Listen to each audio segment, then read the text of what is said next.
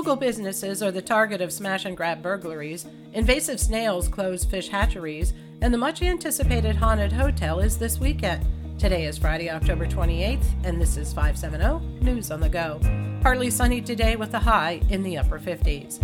Williamsport police are seeking the public's help in identifying the person who was involved in multiple smash and grab burglaries that occurred overnight Thursday.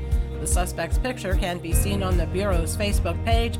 Anyone with information is asked to contact police at 570 327 7560. 61 year old Scott Adams of Sunbury is jailed in lieu of $100,000 bail, facing felony charges of intimidation of a witness. According to the Daily Item, Adams was originally jailed for allegedly pushing a 12 year old down a half flight of steps. It's reported while in jail, he made phone calls offering money to the child to drop the charges. The northern section of the central Susquehanna Valley Transportation Bypass near Winfield is now fully opened in both directions. Contractors had been doing finishing work that required lingering lane restrictions. The northern section of the CSVT links Route 15 near Winfield with Route 147 near Northumberland. Penn State University is taking additional safety measures to address students' entry into football games at Beaver Stadium after there were issues on Saturday. From now on, students will receive a wristband to validate their student section ticket, and they'll be required to show that wristband at each portal. The measure is to prevent non students from getting into the student section.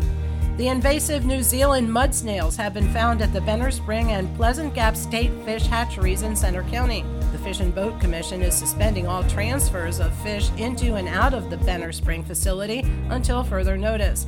The snails are roughly the size of a match head or smaller and are spread to new waters by attaching to waders, fishing gear, and boats.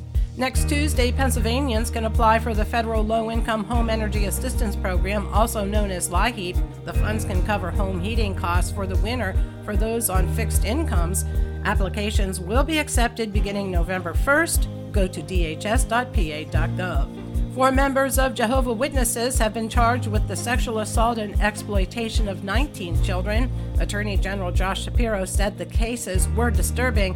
The four men were from Cambria, Lancaster, Berks, and Butler counties. And the fifth annual Haunted Hotel is this weekend at the Watson Inn in Watsontown. The Friendly Spooky Walkthrough is a fundraiser for the Normandy Buck Scholarship Fund. There will be local vendors in the parking lot the Haunted Hotel is tonight and Saturday night from 7 till 10. I'm Liz Brady, and you're up to date with 570 News on the Go.